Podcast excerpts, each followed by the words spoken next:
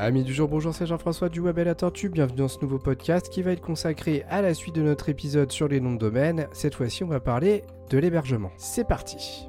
Dans le dernier podcast consacré au nom de domaine que je vous invite à aller écouter, je vous racontais une histoire fictive que j'avais racontée autour d'un personnage qui s'appelle Hugo. Et pour rappel, dans cet épisode des noms de domaine, il cherchait donc à créer son entreprise de livraison de courses à domicile et il avait donc dû aller réserver un nom de domaine. Bref, si vous voulez plus de détails et plus d'informations sur le sujet, allez voir le dernier podcast. Là, on va poursuivre cette histoire. Donc pour faire simple, lorsqu'on a besoin d'un site internet, il nous faut deux choses principales qui vont permettre la mise en ligne et l'accessibilité du site internet auprès de tout le monde. Un nom de domaine qui sera l'adresse, exemple mais aussi ce qu'on appelle l'hébergement. L'hébergement, à quoi ça va servir? Eh bien, c'est assez simple. Tout site internet comporte ce qu'on appelle des fichiers et a besoin également très souvent d'une base de données si le site internet est dit dynamique. Et donc, avant d'expliquer le terme dynamique, on y reviendra plus tard, sachez que dès lors que vous avez besoin de stocker vos fichiers et que vous avez besoin également d'une base de données, eh bien c'est là où l'hébergeur va intervenir puisqu'il va vous louer un espace de stockage qui est sur un de leurs serveurs et qui va soit être pré-paramétré pour l'accès au site, soit que vous allez devoir paramétrer par vous-même. On va y revenir juste après. Pour ce qui est des hébergements, il y a beaucoup de sociétés, j'en parlais dans mon podcast sur les noms de domaine, je pourrais citer par exemple One One, Yonos, OVH, Gandhi, O2 Switch, Hostinger, Planet Hoster, Infomaniac, il y en a plein plein plein des hébergeurs et encore hein, il y en a plein que je connais pas certainement, mais je pense avoir cité ceux qui sont dans les plus connus. Donc si on reprend l'exemple d'Hugo, Hugo va devoir choisir un de ses hébergeurs en fonction de plusieurs critères. Le principal va être lié au prix, le secondaire va être lié, je dirais, et c'est fondamental pour vous, aux performances du serveur que vous allez vouloir utiliser. Alors actuellement, le but n'est pas de vous donner tous les prix les moins chers, etc., de donner un classement, mais si je devais faire simple, sachez qu'un hébergement, ça peut se trouver aux alentours de 20 ou 30 euros minimum par an, et que ça peut monter petit à petit en fonction justement des performances de serveur dont vous avez besoin. De manière générale, lorsque je regarde des études un peu tarifaires, c'est très souvent Hostinger d'ailleurs qui est le moins cher d'entre eux avec un rapport qualité-prix très intéressant. Néanmoins, attendez avant de prendre une décision parce qu'il y a un énorme inconvénient chez Hostinger. Je vais y revenir un peu après, notamment en ce qui concerne le RGPD. Avant d'aller plus loin sur les prix, le RGPD, etc.,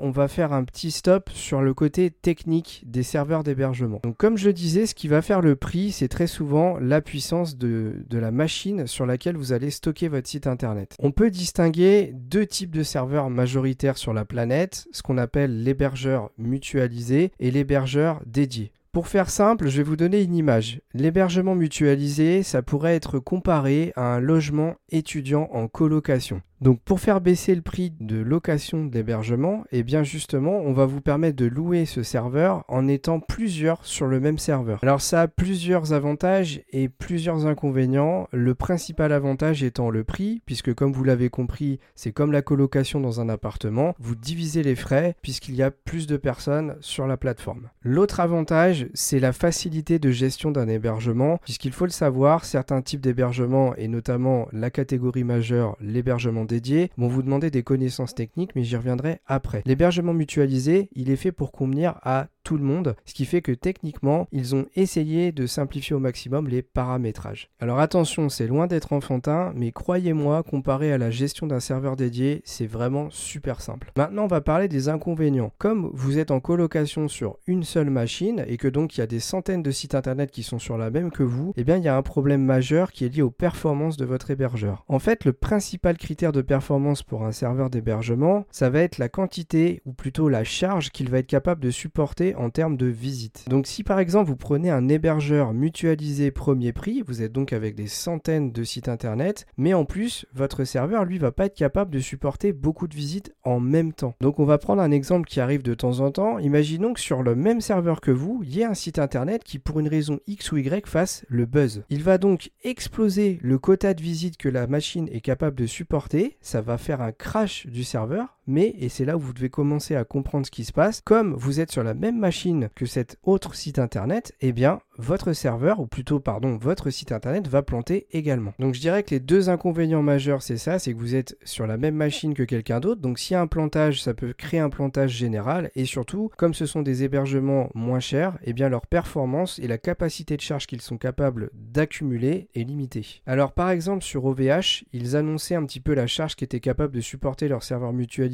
entrée de gamme, ils annonçaient des chiffres entre 75 et 150 visiteurs en simultané supportés sur la version la moins chère. Donc je ne sais pas si vous vous rendez compte, mais quand on lance une entreprise et un projet, arriver à ce nombre de visiteurs en même temps, c'est vraiment énorme. Et il y a des entreprises qui atteignent jamais ce quota. Donc si vous ne l'atteignez jamais et que votre site n'a pas pour vocation d'être bien référencé et de faire le buzz, Sachez que normalement, avec un hébergement mutualisé entrée de gamme, vous n'aurez jamais de risque. Néanmoins, si vous commencez à utiliser euh, du référencement naturel pour vous rendre plus visible ou que vous avez un site e-commerce qui va donc potentiellement amener plus de monde, eh bien un hébergement mutualisé premier prix va souvent devenir limité très rapidement. En revanche, dorénavant, dans les offres d'hébergement mutualisées et simples d'utilisation, on a deux choses qui sont très positives. La première, c'est que de toute façon, vous pouvez monter en gamme, c'est-à-dire prendre une offre d'hébergement plus chère, toujours dans le mutualisé, mais votre machine, comme vous allez payer plus cher, sera plus puissante et elle pourra supporter plus de visites. Alors maintenant, on va parler de la deuxième catégorie majeure des hébergements, l'hébergement dédié. Alors c'est un petit peu l'inverse de l'hébergement mutualisé pour plein de choses. La première, c'est que déjà, vous êtes vraiment tout seul sur votre il vous est réservé, d'où le nom dédié. Deuxième chose importante, de base, ce serveur va être beaucoup plus puissant et être vraiment fait pour supporter une charge énorme, d'où l'intérêt de l'utiliser notamment pour des applications où il y aura forcément du monde ou carrément des applications, des logiciels web puissants. Si on devait rapporter ça au site internet d'Hugo, si Hugo, par exemple, a un budget publicitaire de démarrage de son entreprise de 10 ou 15 000 euros, c'est-à-dire qu'il va vraiment faire beaucoup, beaucoup de pubs, il va peut-être aller en faire au cinéma, à la télé, à la radio, etc., eh bien, sachez que s'il lance son site avec un hébergement mutualisé au départ, il y a de fortes chances qu'il soit en crash parce que la charge ne sera pas supportée. D'où l'intérêt de passer directement sur un serveur dédié qui sont des machines très puissantes et qui vont clairement être capables de supporter le type de charge en cas de, campagne publicitaire assez importante par exemple. Mais attention, il y a un gros inconvénient sur ce type de serveur, la technique, puisque ces serveurs vous sont fournis avec un minimum de paramétrage. Il va donc falloir avoir des connaissances techniques pour s'en servir. Alors sachez que depuis quelques années maintenant, il y a une offre qui va un peu être entre les deux que je vous ai présenté, qui va être plutôt liée au cloud. Et donc ces offres vont permettre d'avoir accès à des serveurs dédiés avec des puissances très fortes et qui vont avoir des interfaces mutualisées, c'est-à-dire simplifiées pour les débutants. La grande différence, c'est qu'en fait, vous allez être plus sur ce qu'on appelle des machines virtuelles, donc elles seront quand même dans un serveur physique, mais au sein d'un système virtualisé. Alors c'est assez complexe de vous l'expliquer, mais considérez que c'est comme si votre serveur mutualisé était vraiment dans le cloud, c'est-à-dire qu'il n'existe pas réellement. Je trouve que c'est un très bon compromis entre le choix du mutualisé qui a des perfs assez bridés et le serveur dédié qui lui va nécessiter des connaissances techniques importantes. En termes de prix, sachez qu'un serveur dédié ça va coûter forcément beaucoup plus cher qu'un serveur mutualisé. Vous pouvez facilement monter au-dessus de 150 ou 300 euros et bien sûr si vous avez besoin d'une puissance astronomique, bon bah là euh, je n'ai pas vraiment de prix à vous donner, ça va vraiment dépendre de votre budget et euh, de vraiment la masse, la charge d'utilisateurs que vous voulez que votre serveur soit capable de supporter et aussi euh, de la puissance que le logiciel aura besoin d'utiliser pour euh, bien fonctionner sur la machine. sachez que si on revient sur l'histoire d'Hugo, clairement au départ pour un serveur mutualisé entrée de gamme, ça aurait été largement suffisant en sachant que si la société se développe bien en termes de visibilité sur les moteurs de recherche, peut-être qu'avec le temps, il devrait monter en gamme et payer un peu plus cher. Alors pour terminer ce podcast sur les systèmes d'hébergement, qu'est-ce qui existe, etc., sachez qu'il y a un nouveau critère hyper important à prendre en compte qui est lié directement au RGPD, à savoir où est le serveur d'hébergement.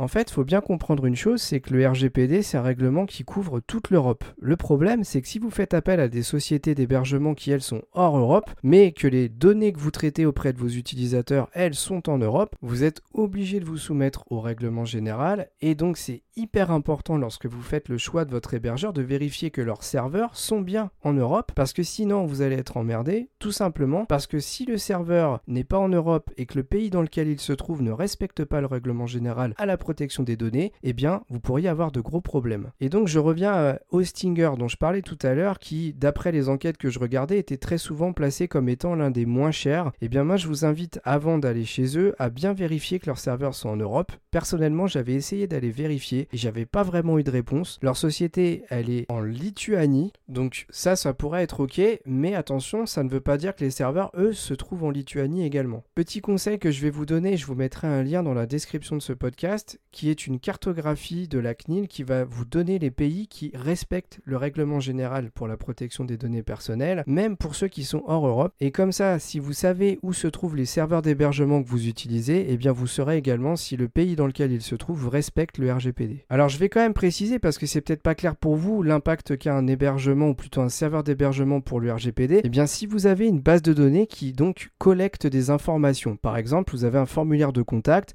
et à chaque fois que quelqu'un remplit votre formulaire, il y a une copie qui est faite en base de données. Eh bien c'est stocké sur votre serveur d'hébergement. Donc forcément ces données elles sont traitées dans un pays et si ce pays ne respecte pas le RGPD, eh bien on peut se poser la question de est-ce que mon hébergeur n'exploite pas les données personnelles de ma base pour les revendre ou pour les traiter elle-même pour prospecter auprès d'autres clients, etc., etc. Dernier conseil que je peux vous donner avant de terminer ce podcast, vérifiez toujours quand vous faites appel à un serveur d'hébergement que l'offre que vous avez prise comporte un système de sauvegarde. C'est très important parce que ça permet d'être certain que vous conservez des données et attention, c'est même pas que pour parler des données de votre site internet, c'est également pour ce qu'on appelle l'intégrité des données de vos clients parce que ça aussi c'est soumis au RGPD. Il est expliqué que quand on veut être conforme au RGPD, il faut absolument sécuriser les données de ses utilisateurs. Et donc, si vous n'êtes pas capable de leur restituer les données qu'ils ont saisies sur votre site, eh bien, vous n'êtes pas conforme. Bref, si je devais terminer ce podcast, je vous conseillerais deux hébergements pour ma part. C'est pas les moins chers, mais c'est pour moi ceux qui ont le meilleur rapport qualité-prix et conformité au RGPD. O2Switch, qui est un hébergeur 100% français, parfait notamment quand vous voulez concevoir des sites WordPress parce qu'il a vraiment été conçu autour de cela. Ils ont une offre unique, très simple d'utilisation et leurs serveurs sont performants. Deuxième hébergement que je vais vous conseiller, One and One Yonos. Malheureusement, j'aurais conseillé OVH il y a quelques années, mais pour moi, les services se sont trop fortement dégradés. Sans compter l'histoire de l'incendie il y a quelques mois où malheureusement, eh bien, les sauvegardes d'OVH ont été démontrées comme n'étant pas sécurisées puisque malheureusement certaines sociétés n'ont jamais récupéré leur sauvegarde de site internet. Et puis un troisième pour la route, Infomania, qui est un super hébergeur suisse que je vous recommande